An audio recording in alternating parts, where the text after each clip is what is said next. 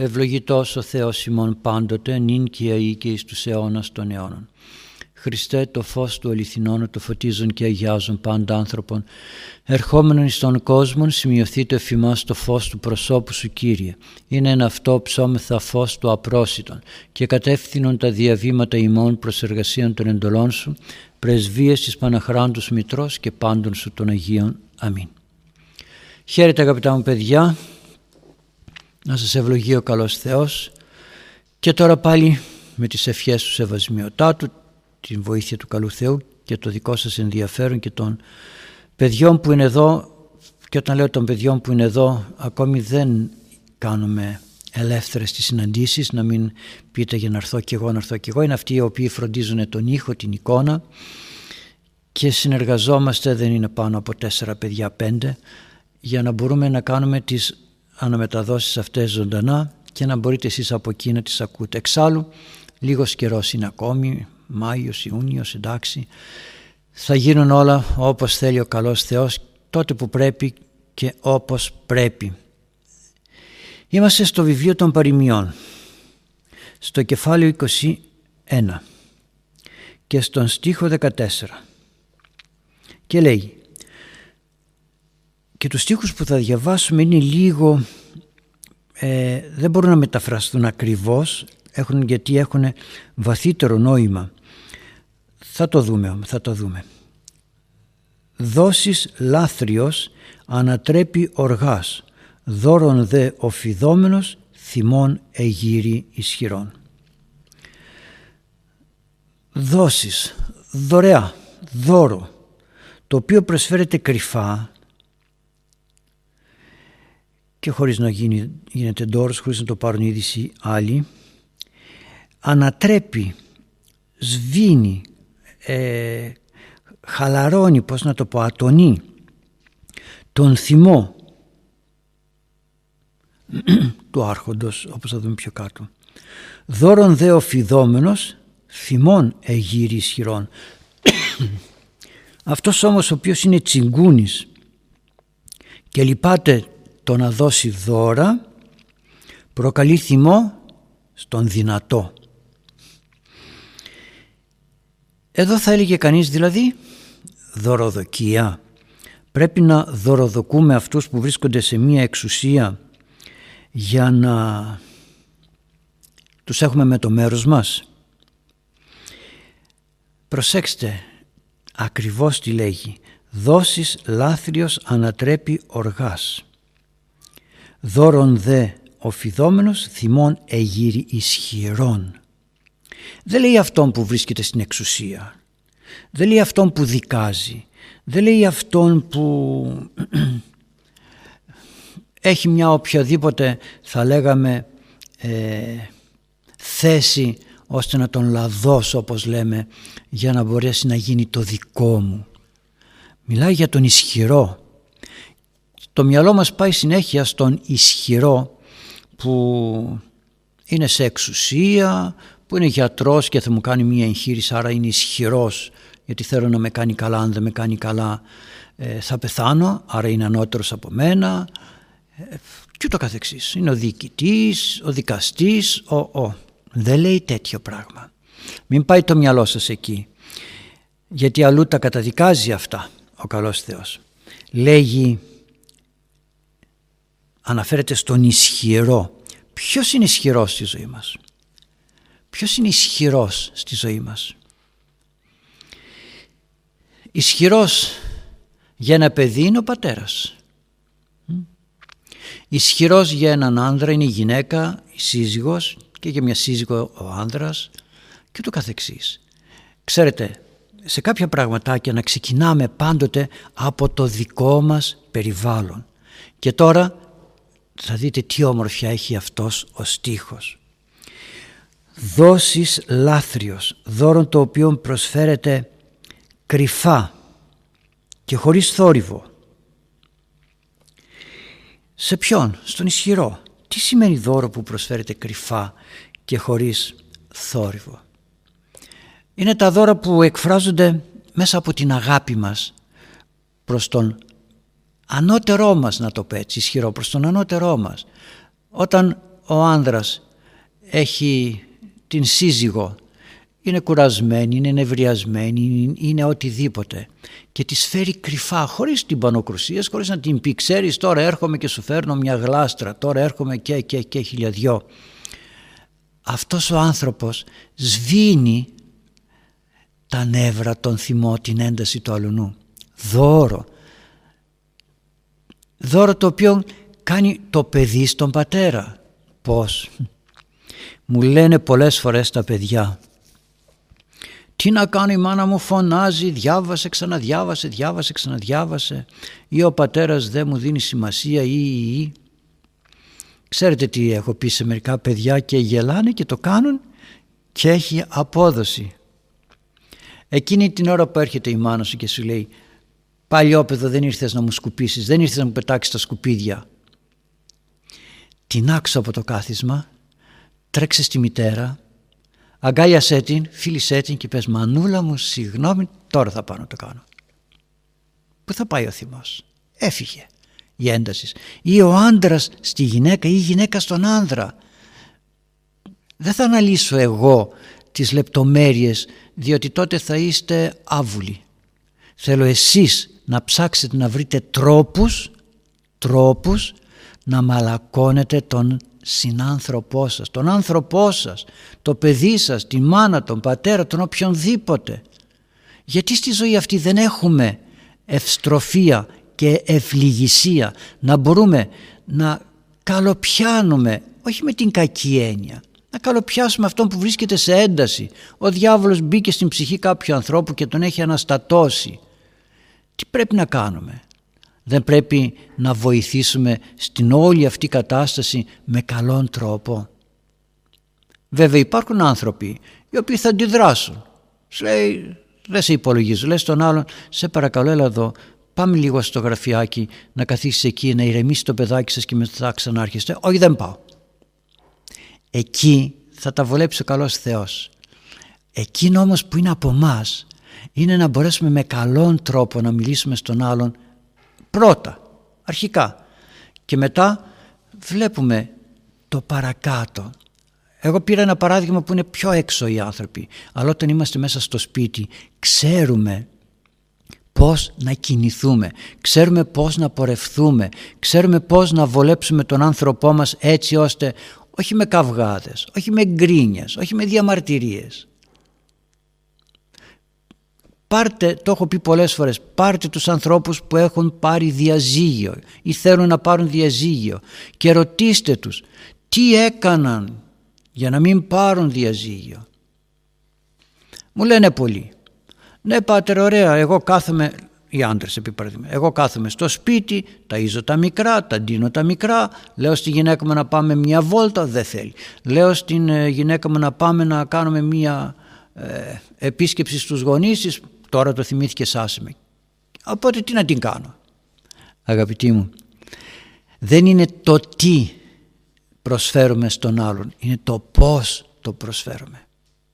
Εάν θα, έρθω, θα έλθω στο σπίτι σας και μου ψήσετε ένα πολύ ωραίο φαγητό ή φτιάξετε ένα πολύ ωραίο γλυκό και, έρχεται να, και θα έρθετε να μου το προσφέρετε με ένα φτιάρι ή με το φαράσι θα πείτε τι δεν το τρώει μόνο, γλυκό το φτιάξαμε. Δεν είναι το θέμα μόνο το τι προσφέρουμε αλλά και το πώς το προσφέρουμε. Και εκεί είναι το πιο δύσκολο. Γιατί, Γιατί θέλει αγάπη και ταπείνωση. Αν έχει κανείς ταπείνωση έχει και αγάπη. Και έλεγε το Ιερό Ευαγγέλιο και που αναλύσαμε το πρωί στη Θεία Λειτουργία με τη βοήθεια του Θεού ότι η αγάπη προς τον πλησίον Προσέξτε, η αγάπη προς τον πλησίον θα καλύψει πλήθος αμαρτιών.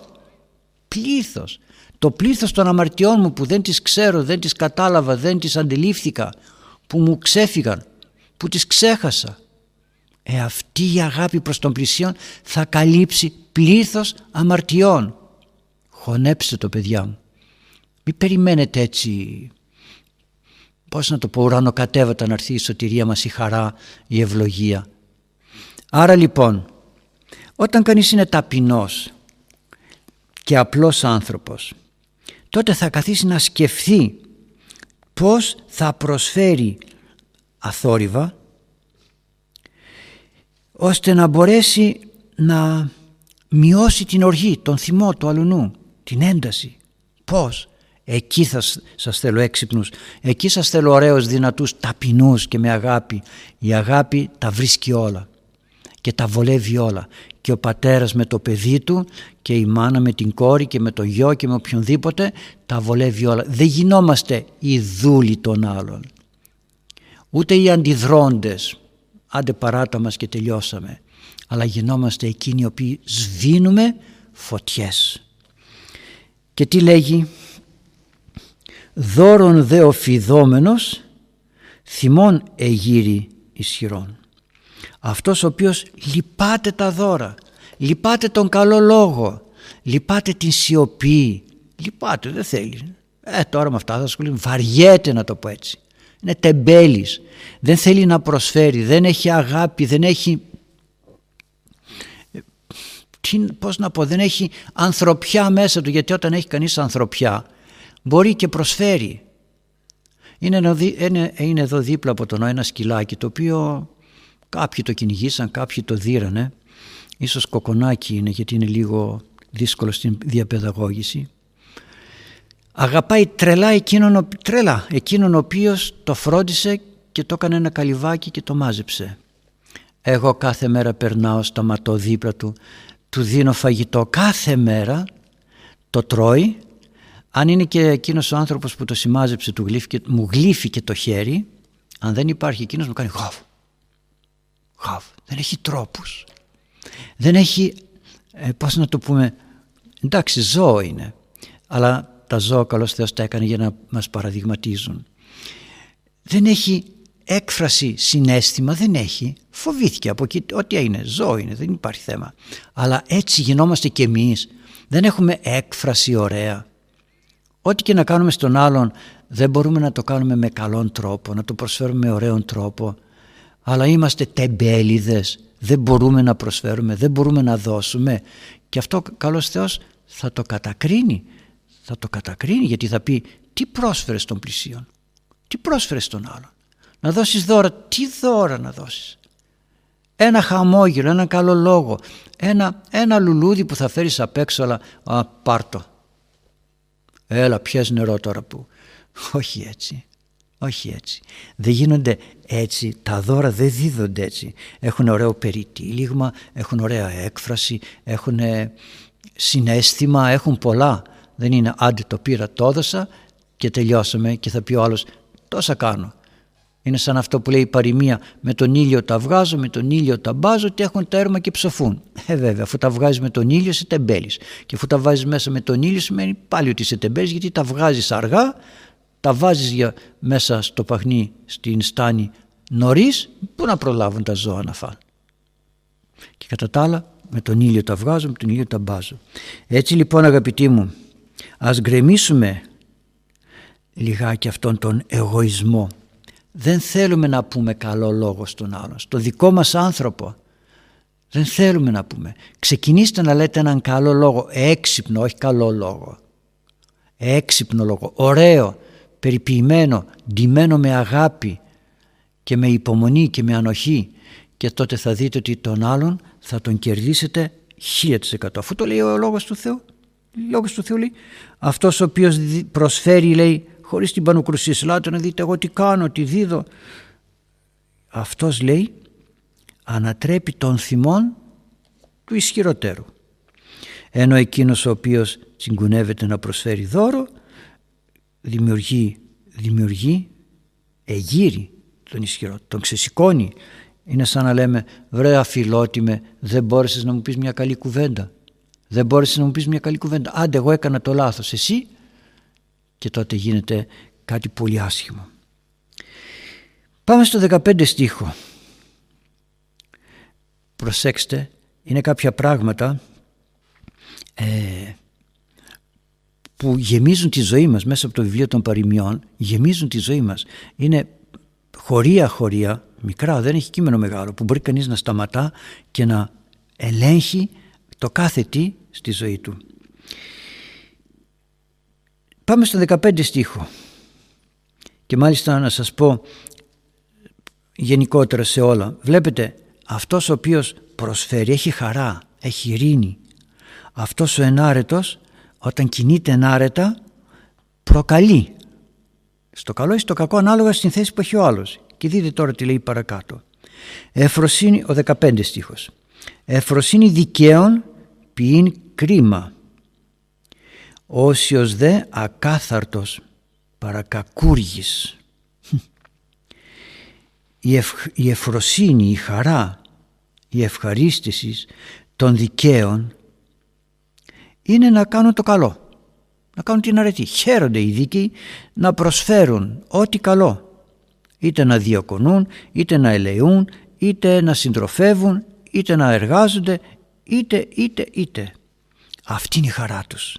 Να κάνουν το καλό, όπου και να βρεθούν.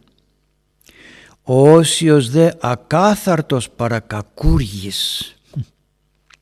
Αυτός όμως ο ενάρετος που κάνει τόσες καλοσύνες, προσφέρει τόσα πράγματα, θεωρείται ακάθαρτος. Με, με ποια έννοια ακάθαρτος; Πετάξτε τον πέρα, μην του δίνετε σημασία. Πώς πετάμε κάτι που είναι ακάθαρτο; Από τους κακούργους.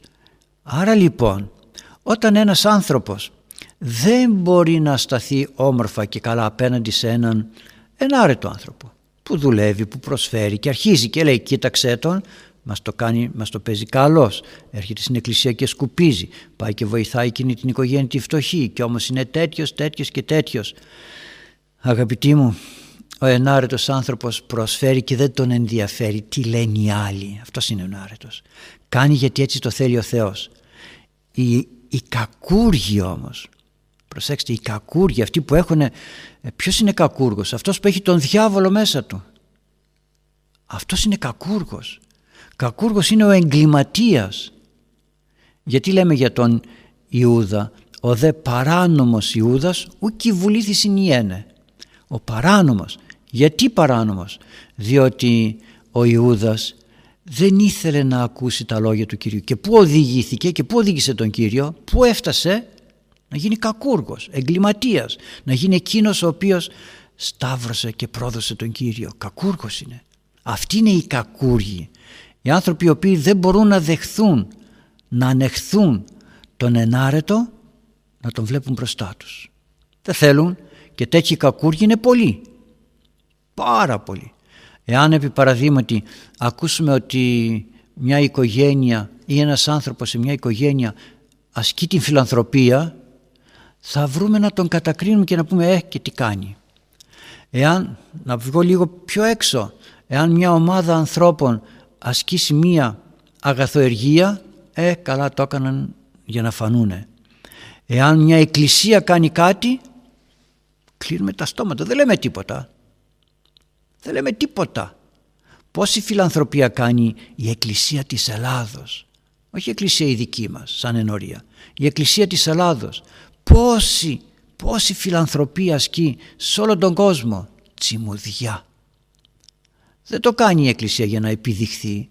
Οι άλλοι όμως εάν έβλεπαν την προσφορά της Εκκλησίας θα χαιρόντουσαν και θα την προέβαλαν μόνοι τους. Μόνοι τους. Αλλά δεν θέλουν. Δεν θέλουν να ακούγεται ότι η Εκκλησία δουλεύει και προσφέρει. Και μην πάμε μακριά σε αυτούς οι οποίοι είναι κοσμικοί. Όχι και χριστιανοί που ζηλεύουν που δεν θέλουν να φαίνεται ότι ο επίσκοπος τον οποίο δεν συμπαθούν δεν, δεν χιλιαδιό έχει μια κάποια δραστηριότητα αυτοί οι άνθρωποι κρύβουν, διαστρέφουν ακόμη και αν κάποιος ιερεύς προσπαθήσει να δουλέψει κάτι επειδή είναι κάτω από την ευλογία αυτού του επισκόπου τον καταδικάζουμε, δεν το θέλουμε. Αυτοί όλοι το φαντάστηκαν ποτέ ότι είναι στην θέση του κακούργου γιατί, διότι τον θεωρούμε ακάθαρτο όχι, δεν κάνει αυτό που θέλουμε εμείς. Κάνει αυτό που θέλει ο Θεός. Εκείνος όμως τι κάνει, χαίρεται να κάνει το καλό. Οι άλλοι γύρω λένε ό,τι λένε, κατακρίνουν, καταδικάζουν. Όχι όλοι, όσοι είναι κακούργοι, ε; όχι όλοι. Ένας ήταν από τους ε, 12 μαθητές, ο κακούργος που σταύρωσε τον Κύριο. Οι άλλοι όχι. Λάθη θα έχουμε, αμαρτίες θα έχουμε αλλά το να είσαι κακούργος είναι φοβερό πράγμα το να βλέπεις τον δίκαιο και τον, ε, τον ενάρετο να κάνει κάτι και να θέλεις να του βάλεις τρικλοποδιά, να τον καταστρέψεις, να τον απομακρύνεις, να τον, τον χίλια δυο, τι νομίζετε, απλό πραγματάκι είναι; Το να είσαι στο σχολείο, στη δουλειά, στην... οπουδήποτε και να λες «Α, μακριά από εκείνον», δεν είναι σαν εμάς. Εντάσσουμε τον εαυτό μας τον κακούργο, ενώ θα μπορούσαμε να πούμε «Ναι, αυτός ο άνθρωπος κάνει αυτό που κάνει, εγώ δεν μπορώ να το κάνω ή δεν θέλω, παίρνω άλλο δρόμο. Όχι όμως να τον κατακρίνω, όχι όμως να τον κοροϊδέψω, όχι όμως να τον, ε, πώς να, το πω, να τον κρύψω για να μην φαίνεται το έργο του και η προσφορά του και να καταδικάσω και να βγαίνω και να λέω αυτό δεν είναι έτσι. Πόσα έχουν πει, συγγνώμη για την έκφραση, αυτό δεν, είπε έτσι, δεν είναι έτσι. Ναι, πόσες φορές δεν έχουν πει ότι όταν γίνεται μία ομιλία κάπου, μία οργάνωσης κάνει μία δραστηριότητα, ένα αλφαβητ, είναι έξω από την εκκλησία, δεν είναι της εκκλησίας άνθρωποι. Πόσες φορές δεν το έχουν πει. Γιατί, γιατί έχουν αυτό το φρόνημα του κακούργου. Ας τον άνθρωπέ μου να δραστηριοποιηθεί όπως θέλει. Δεν σου αρέσει, μην πηγαίνεις. Όπως είμαι ελεύθερος να επιλέγω στη ζωή μου ότι οποιαδήποτε δραστηριότητα μην πηγαίνεις εσύ.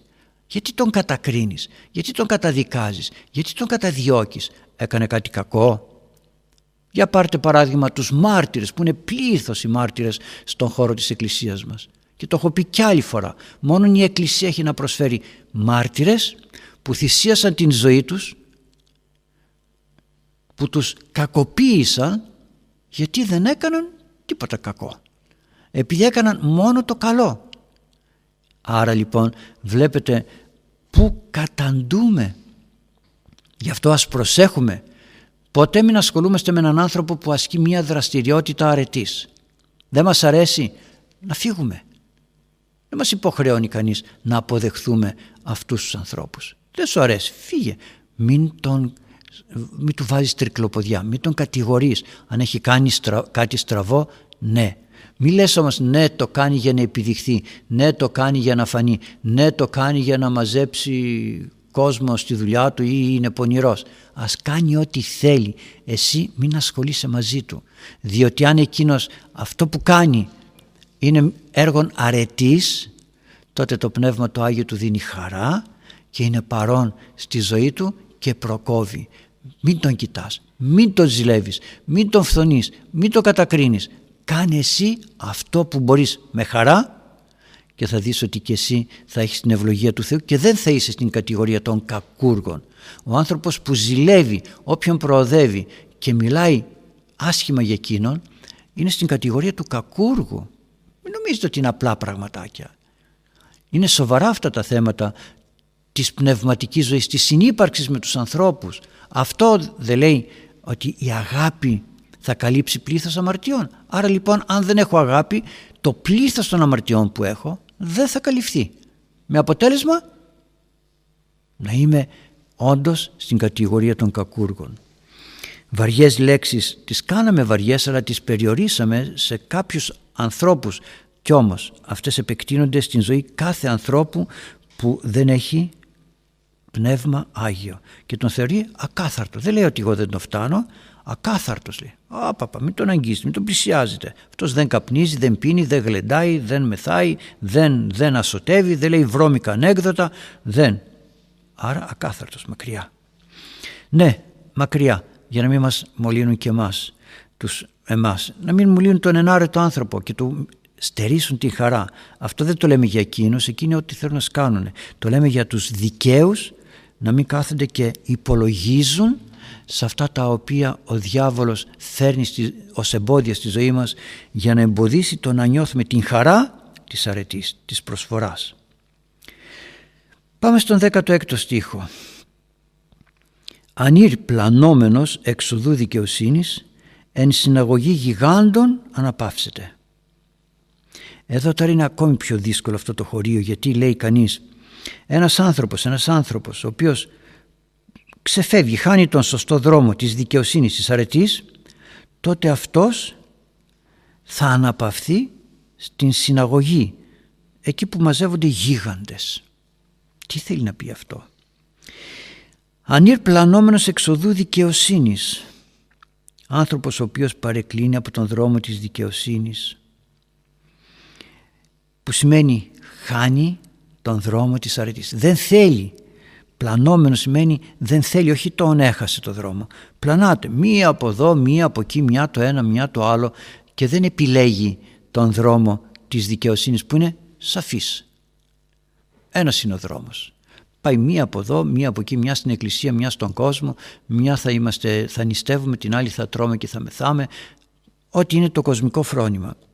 Αυτός θα, θα μαζευτεί, θα, θα αναπαυθεί, θα ξεκουραστεί εκεί που είναι οι γίγαντες.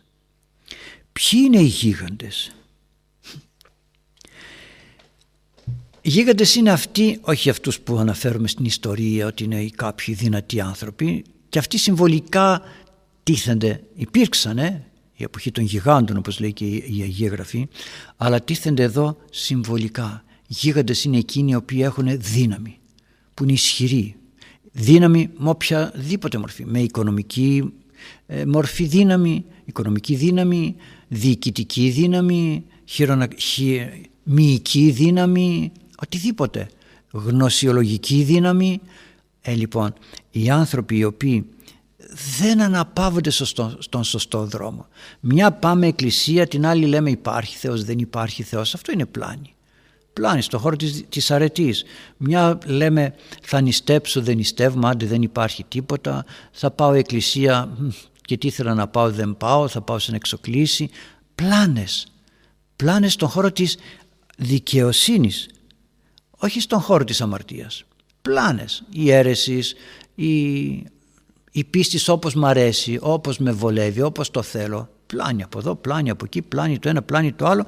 Αυτή λέει θα θα αναπαυθούν στην συναγωγή των γιγάντων. Εκεί που υπάρχει η, η δύναμη και με κολακεύει ότι είμαι και εγώ δυνατός. Έκανα μια καταγγελία γιατί δεν με εξυπηρέτησαν εκεί. Έκανα μια μήνυση. Έκανα μια αδικία. Έκλεψα γιατί δεν μου στηρίχθηκαν καλά. Λέει κάποιος έκλεψα τον άνθρωπο αυτόν. Γιατί τον έκλεψες; Ε, γιατί τόσα χρόνια λέει δεν ε, με έχει κλέψει και εμένα. Και σαν σε έκλεψε κλέβεις και εσύ. Άρα λοιπόν συναγωγή γιγάντων είναι όλα εκείνα, όλοι εκείνοι οι τρόποι οι οποίοι μου δίνουν την αίσθηση ότι είμαι κοντά σε δυνατούς. Έχω διαδίκτυο, είμαι δυνατός. Σε συκοφαντώ και άντε να βρεις άκρη.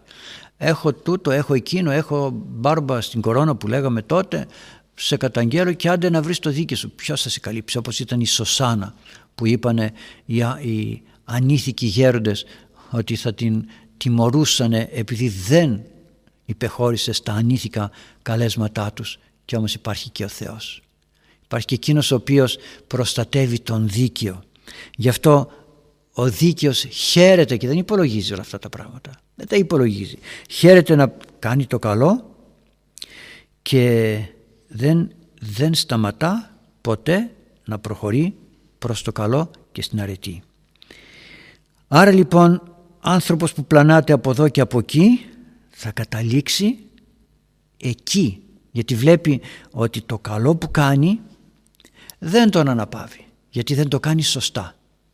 Αν θυμηθούμε τον, τον, ε, τον Αβραάμ τι έκανε; Καθόταν έξω από, το από τη σκηνή του και περίμενε να περάσει κανένας για να τον φιλοξενήσει και φιλοξένησε αγγέλους, φιλοξένησε τον Θεό ήθελε να κάνει το καλό δεν τον ενδιέφερε τι θα λέγανε οι άλλοι άνθρωποι. Σου λέει κάθεσαι στην έρημο και βλέπεις ποιος περνάει και ποιος δεν περνάει να τον ταΐσεις μέρα μεσημέρι και όμως έκανε το καλό χωρίς να υπολογίζει τι λένε οι άλλοι. Ο υπόλοιπος κόσμος πλανάται. Α, τον ανόητο τι κάνει, α, τον αυτόν τι πηγαίνει εκεί, άντε αυτός υποχώρησε, άντε όλος πάλι η εκκλησία πάει, άντε, άντε, άντε. Αυτά όμως είναι πλάνες στον δρόμο της αρετής. Όμως ο δίκαιος άνθρωπος χαίρεται να κάνει το καλό και γεμίζει με το να κάνει το καλό με αγάπη και μέσα από την ψυχή του και την καρδιά του. Ας σταματήσουμε όμως σε αυτόν εδώ τον στίχο, στον 16 στίχο, από το βιβλίο των παροιμιών και ας δούμε λιγάκι και τα ερωτήματα το ερώτημα που σας έθισα πάνω στην Αγία Γραφή. Από το κατά Ιωάννη Ιερό Ευαγγέλιο και είχα θέσει το ερώτημα από το 13ο κεφάλαιο. Πότε ο Ιούδας έχασε κάθε ελπίδα μεταμέλειας δεν υπήρχε τρόπος να μεταμεληθεί έχασε. Όταν λέει η Αγία Γραφή ότι και μετά το ψωμίον τότε εισήλθεν εις εκείνον ο σατανάς. Μπήκε ο σατανάς μέσα στην καρδιά του μέσα στην ψυχή του. Πότε; Μετά από το νάρτο που έδωσε ο Κύριος και είπε όποιος βοτίσει εδώ μέσα και τα λοιπά και τα λοιπά στο, στο, στο, ίδιο πιάτο, στο ίδιο ποτήρι που βάζω εγώ αυτός θα με προδώσει δεν άκουγε ο Ιούδας τίποτε. Αλλά μετά από τόσες νήξεις και προτροπές του Κύριου για να ξυπνήσει ο Ιούδας δεν ήθελε να ξυπνήσει. Άρα τι έκανε; Μπήκε μέσα του ο σατανάς να μας φυλάξει ο καλός Θεός αγαπητοί μου ο σατανάς δεν μπαίνει έτσι στα καλά καθούμενα μπαίνει όταν εμείς δεν θέλουμε δεν θέλουμε, όχι όταν αμαρτάνουμε. Δεν θέλουμε, μας λέει μία φορά ο καλός Θεός, μας στέλνει μηνύματα μην κάνεις αυτό, μην κάνεις εκείνο, μην κάνεις το ένα, όχι εγώ θα το κάνω. Δεν είναι σωστό αυτό, όχι θα το κάνω. Και τότε βλέποντας ο διάβολος ότι είμαστε απίθαρχοι, εξ ολοκλήρου απίθαρχοι στο θέλημα του Θεού, τότε φεύγει χάρη του Θεού και βρίσκει την δυνατότητα ο διάβολος να μπαίνει μέσα στην καρδιά του ανθρώπου. Σε εμάς όμως όχι ποτέ με αυτόν τον τρόπο. Και να, να διαβάσετε το επόμενο ερώτημα από τον να διαβάσετε το επόμενο κεφάλαιο, το 14ο κεφάλαιο και να δείτε ποιος αγαπά πραγματικά τον Θεό. Αγαπάμε τον Θεό. Όλοι λέμε ότι τον αγαπάμε. Ποιος όμως είναι εκείνος ο οποίος αγαπά πραγματικά τον Θεό; Διαβάστε λοιπόν το 14ο κεφάλαιο από το κατά Ιωάννη Ιερό Ευαγγέλιο και θα βρείτε κάτι πολύ ωραίο μέσα. Και τώρα ας έρθουμε και στα δικά σας τα ερωτήματα που είναι αξιόλογα πάντοτε. Διαβάστε μου σας παρακαλώ το πρώτο ερώτημα. Χαίρετε Πάτερ την αρχή σας. Το πρώτο ερώτημα για σήμερα είναι αρκετά μεγάλο. Σας το διαβάζω όλο καταρχήν. Λέει «Χαίρετε Πάτερ, θα ήθελα να ρωτήσω. Κατά τη Δευτέρα παρουσία του Κυρίου θα αναστηθούν όλοι οι άνθρωποι ή μόνο εκείνοι που βαπτίστηκαν Ορθόδοξοι Χριστιανοί; Θα τον δούνε όλοι ή αυτοί που και τώρα δεν τον πιστεύουν δεν θα μπορούν να τον δούνε; Θα γίνει ξαφνικά ή θα δώσει ο Θεός μήνυμα στα δικά του παιδιά; Θα είναι η τελευταία μέρα της γης ή θα συνεχίσουμε να ζούμε σε αυτήν τη γη αλλά με αθάνατη μορφή; Σας ευχαριστώ πολύ. Ωραίο ερώτημα. Μας κάνει έναν περίπατο σε όλη την Αγία Γραφή σε σχετικά με τη Δευτέρα παρουσία του Κύριου. Δώστε μου λιγάκι το ερώτημα να το μοιράσουμε λιγάκι σε... γιατί είναι πολλά ερωτήματα μαζί και έχουν το, το δικό τους το νόημα. Κόψτε το λιγάκι σε ναι. τμήματα. Να πούμε το πρώτο Ναι, το πρώτο τμήμα του ερωτήματος. Θα ήθελα να ρωτήσω, κατά τη Δευτέρα παρουσία του Κυρίου θα αναστηθούν όλοι οι άνθρωποι ή μόνο εκείνοι που βαπτίστηκαν Ορθόδοξοι Χριστιανοί; Καταρχάς, να σας πω το εξής, θα πούμε αρκετά πιο κάτω πώς θα είναι η Δευτέρα παρουσία του Κυρίου θα είναι σαν μια λιτανία θα έρθουν οι άγγελοι θα βλέπουμε, θα ψάλουν λέω για τους δικαίους. Και θα χαιρόμαστε ότι έρχονται οι Άγιοι έρχονται από τον ουρανό και εμείς θα χαιρόμαστε όπως γίνεται μια λιτανία, μια υποδοχή. Ο Απόστολος Παύλος λέει όλα τα άλλα που θα πούμε είναι ανθρωπο μέσα σε έναν χρόνο ανθρωπίνος μεγάλο αλλά είναι πολύ μικρός μπροστά στην αιωνιότητα και στα γεγονότα. Ο Απόστολος Παύλος στην πρώτη προς Κορινθίους λέει ότι εν, εν ρηπείο φθαλμού ότι όλα θα γίνουν εν ατόμο εν ρηπείο φθαλμού εν τη εσχάτη σάλπιγγι εν ατόμο δηλαδή αυτόματα ξαφνικά. Παπ εν ρηπείο φθαλμού Ρεπεί ο οφθαλμός σου κάνει ανοιγοκλείσει το μάτι μου. Έγινε Δευτέρα παρουσία, τελείωσε, έφυγε. Παπ. Να σας πω κάτι. Εν τη εσχάτη σάλπικη τότε που θα σαλπίσει στα έσχατα. Σαλπίσει γάρ και οι νεκροί εγερθίσονται άφθαρτοι και εμείς αλλαγισόμεθα. Το, πόσο κρατάει ένα όνειρο; δευτερόλεπτα. Και όμως εμείς έχουμε την αίσθηση ότι έγιναν πάρα πολλά γεγονότα. Άρα λοιπόν το θέμα του χρόνου είναι σχετικό. Δεν μπορούμε να έχουμε ε, πραγματική αίσθηση του, του χώρου. Ο χώρος είναι μία τιμωρία του Θεού, ο χρόνος και ο χώρος είναι μία τιμωρία του Θεού μεταπτωτική. Γι' αυτό στη Βασιλεία του Θεού δεν θα υπάρχει το χθες, το αύριο, θα είναι ένα αιώνιο παρόν. Ο χρόνος είναι μία παιδαγωγική τιμωρία του Θεού. Τελείωσε. Δεν μπορείς να γυρίσεις πίσω, δεν μπορείς να πας πιο μπροστά. Μπορείς όμως το παρόν να το δουλέψεις. Έτσι λοιπόν όλα θα γίνουν αυτόματα και θα νομίζουμε εμείς ότι όλα έγιναν, έγιναν, γιατί ο Θεός ε, διαμορφώνει, διαμορφώνει τον χρόνο όπως θέλει. Δεν θα έχουμε περιθώρια για πολλά πράγματα. Εκείνη την ώρα θα είναι κάτι πολύ συγκεκριμένο και πολύ απόλυτο σε σχέση με τις ικανότητες που έχουμε να σκεφτούμε, να αποφασίσουμε, να, να ενρυπεί οφθαλμού. Και τώρα ας έρθουμε στο ερώτημα. Θα αναστηθούν όλοι οι άνθρωποι ή μόνο εκείνοι που βαπτίστηκαν ορθόδοξοι χριστιανοί; Και λέει ο Κύριος το κατά Ιωάννη Ιερό Ευαγγέλιο. Θα δούμε και τον Απόστολο Παύλο τι λέει προς τους Θεσσαλονικείς λέει το εξής. Και στο πέμπτο κεφάλαιο και εκπορεύσονται οι τα αγαθά ποιήσαντες εις Ανάσταση ζωής οι δε τα φαύλα πράξαντες εις Ανάσταση κρίσεως άρα λοιπόν θα αναστηθούν όλοι οι άνθρωποι; Όλοι. Τι λέει; Και εκπορεύσονται οι τα αγαθά πείσαντες εις Ανάσταση ζωής για την αιώνια βασιλεία οι δε τα φαύλα πράξαντες εις Ανάσταση και οι δύο η μεν εις Ανάσταση ζωή, ζωής η δε εις Ανάσταση κρίσεως. Κρίσεως σημαίνει ε, όχι θα κρυθούν άρα αν έγινε κάτι λάθος κάτι καφλό θα ζητήσω συγγνώμη και θα φύγω. Όχι κρίσεως. Δηλαδή θα τοποθετηθείς αναλόγως με το πώς έζησες τη ζωή σου αυτό θα πει κρίσεως. Σε κρίνω. Είσαι κατάλληλος για αυτό. Είσαι κατάλληλος για εκεί. Είσαι κατάλληλος για εκεί. Και τελείωσε. Τι λέμε, περνάνε κρίσεις στα στρατεύματα και ούτω καθεξής. Άρα λοιπόν άλλος παίρνει προαγωγή, άλλος απολύεται. Άρα λοιπόν η Ανάσταση κρίσεως σημαίνει θα τοποθετηθείς εκεί που σου αξίζει σύμφωνα με τα έργα σου. Ενώ η άλλη Ανάσταση ζωής σημαίνει ότι η ζωή θα τους δώσει ό,τι θέλει γιατί έκαναν πειθαρχία στο θέλημα του Θεού. Για θυμηθείτε ε, όταν η Χαναναία πήγε στον Κύριο να ζητήσει βοήθεια για, την, για το παιδί της που είχε πεθάνει και λέει ο Κύριος δεν επιτρέπεται να πάρουμε το ψωμί των παιδιών να το πετάξουμε στα σκυλιά και λέει η Χαναναία έχεις δίκιο έτσι είναι αλλά και τα σκυλιά γλύφουν από τα ψίχολα των παιδιών που πέφτουν από το τραπέζι. Και τι είπε ο Κύριος; Όχι είναι μεγάλη σου η πίστη, γεννηθήτωση ως θέλεις, ως θέλεις. Έτσι θα πει και ο Κύριος. Έλα άνθρωπέ μου να απολαύσεις την χαρά του Κυρίου όπως την θέλεις να την απολαύσεις.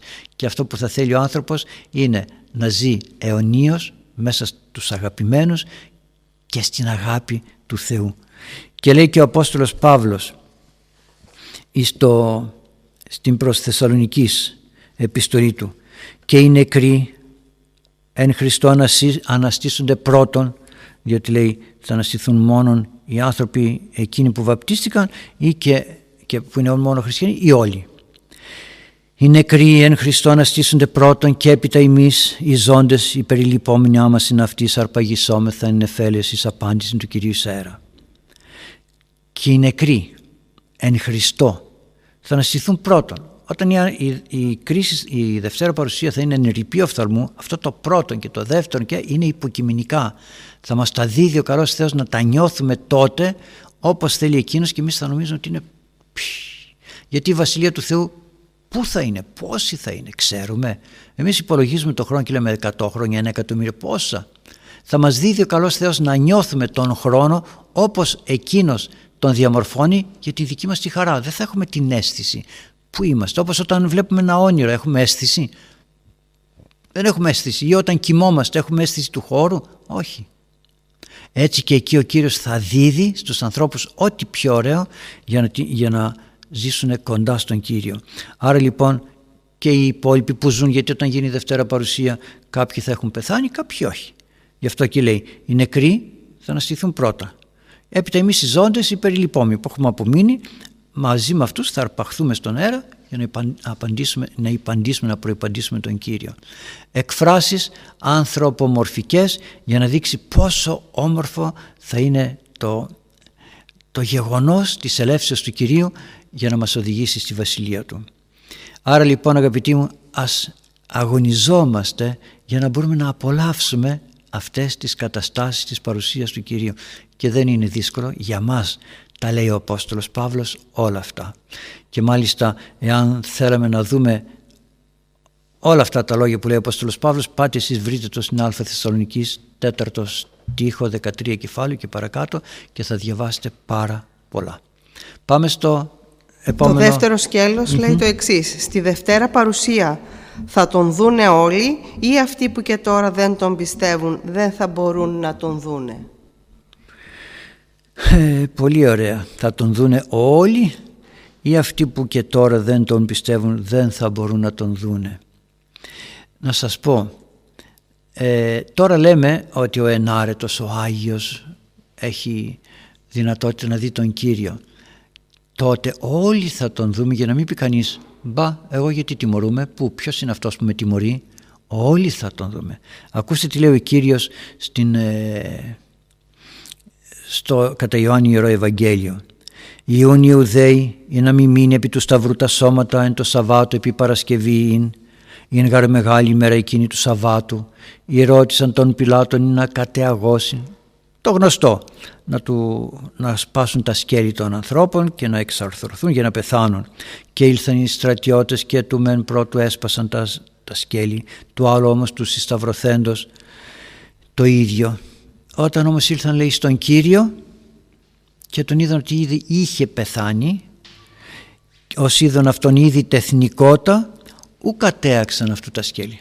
Δεν το έσπασαν τα πόδια για να πεθάνει αφού είχε ήδη πεθάνει αλλά προσέξτε αλής των στρατιωτών λόγχη αυτού την πλευράν ένιξε και ευθέως εξήλθε αίμα και είδωρ και ο αιωρακός με μαρτύρηκε και αληθινή στην η μαρτυρία αυτού. Γιατί το λέω αυτό; Διότι και στην Αποκάλυψη αναφέρει κάτι παρόμοιο και λέγει ο, ο Ιησούς Χριστός «Κακίνος είδεν ότι αληθήσε στην μαρτυρία αυτού και, εμείς, και εσείς θα, για να πιστεύσετε σε αυτά που λέω και έγιναν όλα αυτά είναι η γραφή και έγιναν όλα αυτά για να εκπληρωθεί η γραφή. Ως τούνου συντριβήσετε αυτού και πάλι η τέρα γραφή λέγει όψονται ισόν, όψονται ισόν εξεκέντησαν. Κρατήστε το αυτό λιγάκι. Όψονται, θα δουν αυτόν που λόγχησαν. Μα αφού τον λογίζει δεν το βλέπει. Το λέει το υπόλοιπο η Αποκάλυψης. Αλλά θέλω να μείνω λίγο εδώ. Που λέγει ότι είναι η γραφή πληρωθεί Δηλαδή ο Χριστός λογχίστηκε για να συμπληρωθεί η Αγία Γραφή. Ήταν μια πλεκτάνη. Αγαπητοί μου, ό,τι έκανε ο Κύριος το προείπε. Το προείπε ότι θα γίνει έτσι, έτσι και έτσι. Γι' αυτό και τώρα λέει, κοιτάξτε, ό,τι είπα αυτό γίνεται. Γι' αυτό και ο Κύριος λέγεται αληθής. Διότι ό,τι είπε αυτό γίνεται. Και μην πει κανείς ότι ήταν συνεννοημένοι με τους σταυρτές. Λοιπόν, εγώ θα κάνω τον, θα κηρύξω ότι θα πω και εσείς θα αγριέψετε, θα έρθετε θα με λογχίσετε, δεν θα μου σπάσετε τα σκέλη. Αυτό είναι ανόητο να το σκεφτεί κανείς. Δεν είναι δυνατόν να προείπουν οι γραφές κάτι και ο Κύριος να συνθέσει ένα θέατρο με τους εχθρούς του για να γίνει αυτό που λένε οι γραφές και, και την αυγή. Τι να βγει, αν δεν ήταν αληθινός ο Κύριος και δεν ήταν η ζωή, όσες, όσο θέατρο θέλετε παίξτε, Κάντε και εσείς το ίδιο, όποιοι θέλουν, να δούμε αν θα μπορέσουν να το πετύχουν. Να κάνουμε μια πλεκτάνη και να πούμε λοιπόν εσένα θα σε ελογχίσουμε, θα σε σταυρώσουμε, θα πεθάνεις, θα μπεις στον τάφο και θα έρθουμε μετά την τρίτη μέρα και θα σε βγάλουμε από εκεί και θα πούμε αναστήθηκες. Να δούμε ποια θα μπορούσε να το κάνει στην πραγματικότητα.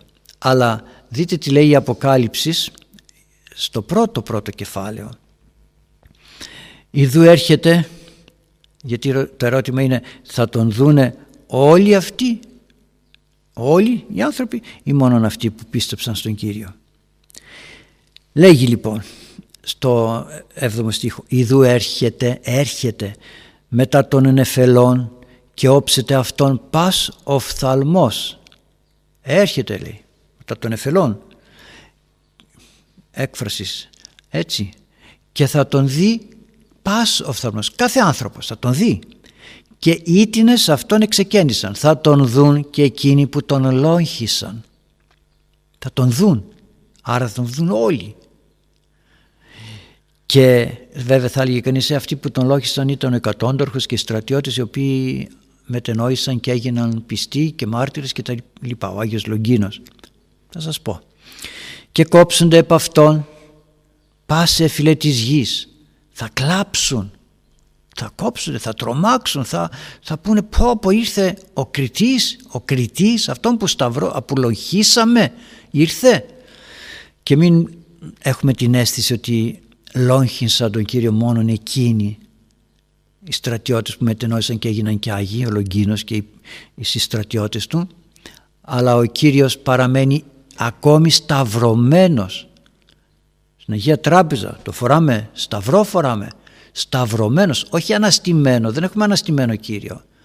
Την σταύρωση του Κυρίου έχουμε μπροστά μας. Γιατί, γιατί ο Κύριος περιμένει να περάσουμε από τον σταυρό και να εκφραστούμε και να πούμε πω πω Κύριε αληθώς είσαι Υιός του Θεού και εφαρμόζω το θέλημά σου και προκόβω στη ζωή μου και πορεύομαι όπως εσύ το θέλεις ή να πω αν είσαι Χριστός Θεός, Υιός Θεού, κατέβω από το Σταυρός, σώσε και μένα που έχω προβλήματα, έχω χρέη, έχω τούτο, έχω εκείνο και βλασφημούμε τον Κύριο και λέμε χίλια δυο Wally, αυτός που είπε ότι θα γκρεμίσει τον όκη σε τρεις μέρες θα τον αναστήσει. Αυτοί είμαστε όταν στρεφόμαστε με, πώς να το πω, με αδιαφορία στη σταύρωση του Κυρίου και λέμε ε καλά εγώ δεν πιστεύω δεν δεν χιλιαδιό. Άρα λοιπόν λογχίζουμε συνεχίζουμε να λογχίζουμε τον Κύριο και τότε θα τον δούμε και θα πούμε θα πούνε οι άνθρωποι αυτοί όχι εμείς να μην το πούμε εκείνοι που δεν θέλουν θα πούνε πω πω ήταν αλήθεια ότι αυτός είναι ο Χριστός αυτό που μας έλεγε ο ιερεύς στην ενορία μας, αυτό που διαβάζαμε, αυτό που, που ακούγαμε, αυτό που γινόταν Μεγάλη Παρασκευή, Μεγάλη Πέμπτη, η Ανάσταση το βράδυ, ήταν όλα αυτά αλήθεια, δεν ήταν ένα θέατρο; Ναι, αλλά τότε θα είναι αργά. Και λέει ο Κύριος, ναι εγώ είμαι το α και το ω, ο ον και ο ίν και ο ερχόμενος ο παντοκράτορ. Έρχομαι λέει. Άρα λοιπόν μην τα θεωρήσουμε αυτά απλά πραγματάκια. Είναι ουσιαστικά. Όλοι θα τον δουν τον Κύριο. Το θέμα είναι από εκεί και πέρα τι γίνεται. Διότι δεν θα είμαι εγώ ο ΑΒ που θα καταδικάσουμε τους α, ανθρώπους ή θα δικαιώσουμε τους ανθρώπους. Ο ίδιος ο Κύριος θα σταθεί μπροστά μας, θα χωρίσει τα ερήφια από τα πρόβατα και θα πει στον καθέναν με είδατε, δεν θα ασχοληθεί με άλλους, εμένα εντάξει η πεθερά σου, ο φίλος ο, ο οποιοδήποτε σε οδήγησαν στην αμαρτία, σε έκαναν όπως η Οσία Μαρία Αιγυπτία πόσους οδήγησε στην αμαρτία δεν θα πει αυτό ο Κύριος θα πει με είδατε να πεινάω και δεν με ταΐσατε με είδατε γυμνό και δεν με ντύσατε είναι αυτό που λέει ότι θα καλύψει πλήθος αμαρτιών ο άνθρωπος που θα δείξει αγάπη προς τον πλησίον. Άρα λοιπόν όλοι θα τον δούμε ώστε να μην πει κανείς ότι δεν σε είδα, γιατί με τιμωρείς, δεν μου είπες τίποτε, τι έκανα. Ας πάμε λοιπόν και στο επόμενο ερώτημα. Η Δευτέρα παρουσία θα γίνει ξαφνικά ή θα δώσει ο Θεός μήνυμα στα δικά του παιδιά. Εκεί που καθόμαστε, μπαπ και τελειώσαμε. Αυτό εννοεί. Θα γίνει ξαφνικά ή θα στείλει κάποιο μήνυμα στα δικά του τα παιδιά. Ο καλός Θεός στέλνει πάντα μηνύματα. Προσέξτε, ο καλός Θεός στέλνει πάντα μηνύματα. Και την Κυριακή το πρωί που κτυπάει η καμπάνα, μήνυμα στέλνει. Έρχομαι λέει ο Κύριος. Ποιος είναι στην Αγία Τράπεζα; Το σώμα και το αίμα του. Και όταν είναι εκεί το σώμα και το αίμα του Κυρίου είναι και ο ίδιος ο Κύριος εκεί. Άρα λοιπόν κτυπάει η καμπάνα. Έρχομαι λέει. Κτυπάει η δεύτερη καμπάνα. Έρχομαι. Κτυπάει η τρίτη καμπάνα. Έρχομαι. Εσύ που είσαι ήρθες; Όχι.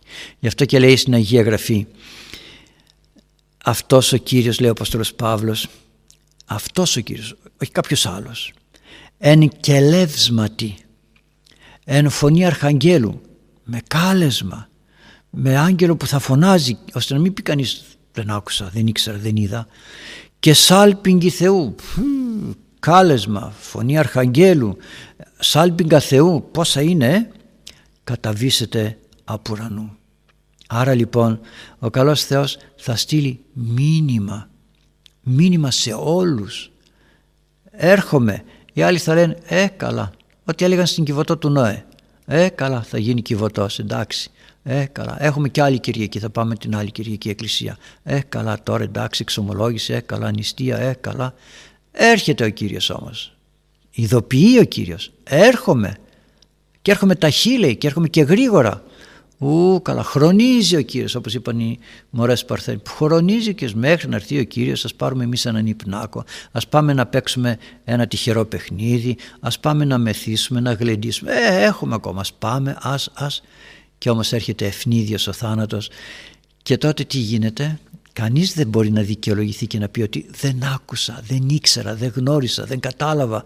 Κανείς. Όλοι έχουμε προειδοποίηση της ε, ελεύσεως του Κυρίου. Όλοι έχουμε προειδοποιήσει ότι η ζωή μας τελειώνει. Δεν έχουμε προειδοποιήσει οι άλλοι πεθαίνουν, εμείς δεν πεθαίνουμε. Αυτό δεν είναι ένα, δεν είναι ένα ισχυρό μήνυμα ότι η ζωή μας τελειώνει. Άρα τι κάνουμε; Καθίσαμε να δούμε πώς, πώς βρέθηκα σε αυτή τη ζωή και γιατί φεύγω από, από αυτή τη ζωή. Ποιες είναι οι υποχρεώσεις μου; Έτσι λοιπόν και σε αυτό το ερώτημα όλοι θα ακούσουν την φωνή του καλού Θεού και ανάλογα ο καθένας θα κατευθυνθεί εκεί που πρέπει να κατευθυνθεί. Πάμε στο άλλο ερώτημα. Και το τέταρτο σκέλος λέει το εξής. Η Δευτέρα παρουσία θα είναι η τελευταία μέρα της γης ή θα συνεχίσουμε να ζούμε σε αυτή τη γη αλλά με αθάνατη μορφή; Σας ευχαριστώ πολύ. Η Δευτέρα παρουσία θα είναι η τελευταία μέρα της γης ή θα συνεχίσουμε να ζούμε σε αυτή τη γη αλλά με αθάνατη μορφή; Τώρα εδώ πέρα είναι ε, για όλους το ερώτημα. Θα συνεχίσουμε να ζούμε σε αυτήν την γη με αθάνατη μορφή, δηλαδή καλή, κακή, όλοι μαζί. Τι θα έχει αλλάξει; Προφανώς το ερώτημα απευθύνεται σε αυτούς οι οποίοι θα πορευθούν προς τη Βασιλεία του Θεού. Πού θα πάνε αυτοί; Όταν λέμε η Βασιλεία του, του Θεού, ο, ο παράδεισος πού θα είναι; Λοιπόν, Καταρχάς λέει ο Κύριος μη θαυμάζετε τούτο ότι έρχεται ώρα είναι οι πάντες οι εν της μνημής ακούσονται της φωνής αυτού. Πάντες απαντούμε και στο ερώτημα το προηγούμενο πάντες θα ακούσουν τη φωνή του Θεού οι εν της μνημής και εκπορεύσονται ή τα αγαθά ποιήσαντες εις Ανάστασης ζωής οι δε τα φαύλα πράξαντες εις Ανάστασης κρίσεως. Μην, μείνετε σε αυτό που λέει πάντες είναι της μνημείας, άρα όσοι δεν είναι στα μνημεία, στα μνήματα δεν θα φύγουν. Μνημεία εδώ είναι τα πάντα. Προσέξτε, μνήματα είναι και οι, οι τόποι της αμαρτίας, μνήματα είναι. Μνήματα είναι και οι τόποι της αρετής. Μνήμα σημαίνει μνήμη, μνήμη. Ε, τόπος για να με θυμηθεί ο Κύριος. Άρα λοιπόν όπου και να είμαι ο Κύριος θα με θυμηθεί είτε στα μνήματα της αμαρτίας είτε στα μνήματα της αρετής. Τα μνήματα της αρετής δίδουν ζωή, τα μνήματα της αμαρτίας δίδουν θάνατο. Γι' αυτό και λέει θα, όλοι θα ακούσουν τη φωνή και εκπορεύσονται, θα βγουν, θα πορευθούν. Αυτοί που έκαναν, που επίσαν τα αγαθά εις Ανάσταση ζωής. Φεύγω από το μνήμα το οποίο μου δίδει την ελπίδα, την χαρά της Αναστάσεως και πορεύουμε στην Ανάσταση, ανα, ανασταίνομαι και πορεύουμε στην ζωή. Είδα τα φαύλα πράξαντες όσοι είναι στα μνήματα όπου κυριαρχεί ο θάνατος θα πορευθούν εις Ανάσταση κρίσεως. Όλοι λοιπόν, όλοι θα ζούμε σε αυτήν τη γη, όλοι θα αναστηθούμε, όλοι θα αναστηθούμε, άλλοι για την Ανάσταση της αιωνίου ζωής και άλλοι εις Ανάσταση κρίσεως. Αλλά σε αυτόν τον τόπο ο Απόστολος Παύλος λέει αλλαγίσονται. Ο κόσμος θα είναι αυτός αλλού καυτός. Κενόν ουρανό και κενή γη. Καινούριους τόπους ετοιμάζει ο καλός Θεός. Τόπους. Δεν θα είναι κάτι άλλο. Αυτή η γη αλλά θα είναι καινούρια. Θα αλλάχθεί θα, ναι, θα αλλάχθεί θα γίνει κάτι άλλο όπως βλέπουμε ένα κάμπο το χειμώνα είναι ξερός, δεν έχει τίποτα. Και έρχεται η άνοιξη και αλλάζουν τα πάντα. Λουλούδια, πουλιά, ομορφιά ευωδίες, αρώματα. Δεν έχουν αλλάξει, έχουν αλλάξει. Αυτά αλλά όχι αυτά διαφορετικά. Έτσι λοιπόν θα αλλάχθεί και ο κόσμος αυτός γιατί, γιατί θα έχει φύγει η φθορά της αμαρτίας. Θα έχει φύγει το, τα δεσμά του χώρου και του χρόνου. Θα έχουν χαθεί όλα γι' αυτό λοιπόν ας είμαστε μέσα στον, στον χώρο της αρετής και ο καλός Θεός ξέρει πώς θα μας τακτοποιήσει όλους μην έχουμε στενότητα σκέψεως στενότητα ε, αντιλήψεως ή στενότητα επιθυμιών εγώ να θέσω ένα ερώτημα και θα κλείσουμε με το ερώτημα αυτό σε εσάς και σκεφτείτε το. Τι θα ήταν ωραίο να πούμε; Τώρα ομιλούμε, ακούτε, είμαστε όλοι μια ωραία συντροφιά και χαιρόμαστε αυτήν τη συντροφιά μας είτε σαν εδώ τώρα σαν ομιλία ή κάπου αλλού. Και θα σας έθετα το ερώτημα. Θα θέλατε τώρα αν γινόταν η Δευτέρα παρουσία του Κυρίου να λέγαμε Κύριε όπως είμαστε όλοι τώρα τόσο όμορφα να είμαστε και στη Βασιλεία Σου όλοι μαζί όμορφα να κάνουμε τρεις σκηνές που λέει ο Απόστολος Πέτρος μία για σένα, μία για τον Μεσή και μία για τον Ηλία είναι τόσο ωραία εδώ να μείνουμε όλοι μαζί εδώ αγαπητοί μου όχι δεν είναι ωραίο αυτό. Θα μου πείτε δεν είναι όχι. Δεν έχει αγάπη. Γιατί; Εάν εγώ πω όλοι να είμαστε μαζί όταν εσείς είστε καλύτεροι από μένα θα σας παγιδεύσω στο να χαίρεστε όπως χαίρομαι εγώ που δεν είμαι τόσο ενάρετος, τόσο σωστός. Θα χαρώ και θα πω Κύριε να προκόψουν, να ανέβουν στη Βασιλεία του Θεού αστήρας στέρος διαφέρει να προκόψουν αλλά όλοι μαζί θα είμαστε κάπου, κάπως και θα νιώθουμε αυτή την παρουσία του Θεού όλοι μαζί. Αστήρα στέρος διαφέρει, ο καθένας θα είναι κάτι διαφορετικό. Όπως είναι μια μάνα, ένας πατέρας. Έφυγαν τα παιδιά του, παντρεύτηκαν. Το ένα πήγε από εδώ, το άλλο από εκεί, το άλλο από εκεί. Το ένα σπούδασε, το άλλο δουλεύει το άλλο έτσι, το άλλο αλλιώς. Όλα μαζί όμως τα νιώθει δικά της παιδιά. Και όλοι μαζί νιώθουν ότι είναι κάτι κοινό, κάτι το ίδιο χωρίς να λυπάται το ένα για το άλλο και ζουν την ζωή τόσο όμορφα. Παράδειγμα επίγειο, φθαρτό, αλλά στη Βασιλεία του Θεού ναι μεν θα είμαστε όλοι μαζί, ο καθένας στο σπιτάκι του, εν τη Βασιλεία του Θεού μονέ πολλές αλλά ο καθένας θα γεύεται και θα νιώθει την Βασιλεία του Θεού με το δικό του τρόπο. Άρα λοιπόν αν αγαπώ τον άλλον να πω Κύριε ο καθένας μας στον τόπο που του ανήκει στον παράδεισο αλλά μην κόψεις την χαρά της επικοινωνίας με αυτόν, με εκείνον, με τον έναν τον άλλον, με τον Άγιο με έναν Άγιο, τον Άγιο Παΐσιο, γνωρίσαμε τον Άγιο Παΐσιο, τον Άγιο Πορφύριο. Μη μου κόψεις αυτήν την χαρά της επικοινωνίας. Μη μου κόψεις την χαρά της επικοινωνίας με τον πατέρα μου, με τη μητέρα μου. Εκείνος θα είναι ανώτερος. Μη μου κόψεις την χαρά των πνευματικών παιδιών, τα οποία άκουσαν δέκα από μένα, έβαλαν κι άλλα δέκα και έγιναν πολύ καλύτερα από μένα. Μην τους κόψεις την χαρά και τους κατεβάσεις εδώ που είμαι εγώ, αλλά δώσ' τους δώσ' τους αέρα να φύγουν προς τα πάνω, να χαρούν τη βασιλεία σου, αλλά μην κόψεις και τη δική μου επικοινωνία μαζί τους. Αυτό θα ήταν ό,τι πιο τέλειο μέσα από την αγάπη μας για τους ανθρώπους μας. Επειδή όμως ήδη συμπληρώσαμε το χρόνο, να σας ευλογεί ο καλός Θεός και καλή συνάντηση με την βοήθεια του Θεού στην επόμενη μας ε, συντροφιά έτσι ώστε να, να μπορούμε να ωφελούμεθα από όσα έχει να μας πει ο Λόγος του Θεού. Το σύστημά μας είχε λίγο ένα πρόβλημα στα ερωτήματα, γι' αυτό πολύ θέλατε να βάλετε ερωτήματα αλλά δεν μπορέσατε. Το αποκαταστάθηκε η, η βλάβη, έχουν και τα ηλεκτρονικά το πρόβλημά τους, οπότε μπορείτε, μπορείτε πάλι να ξεκινήσετε να θέτετε τα ερωτήματά σας. Έχουμε κι άλλο ένα ερώτημα έτσι που δεν το απαντήσαμε, αλλά δεν πειράζει, την επόμενη φορά είναι ωραίο, θα το αναλύσουμε με τη βοήθεια του Θεού. Να σας ευλογεί ο καλός Θεός, Καλή δύναμη, καλή αντάμωση και πάλι. Διευχών των Αγίων Πατέρων ημών, Κύριε Ιησού Χριστέ ο Θεός, ελέησον και σώσον ημάς. Αμήν. Χαίρετε.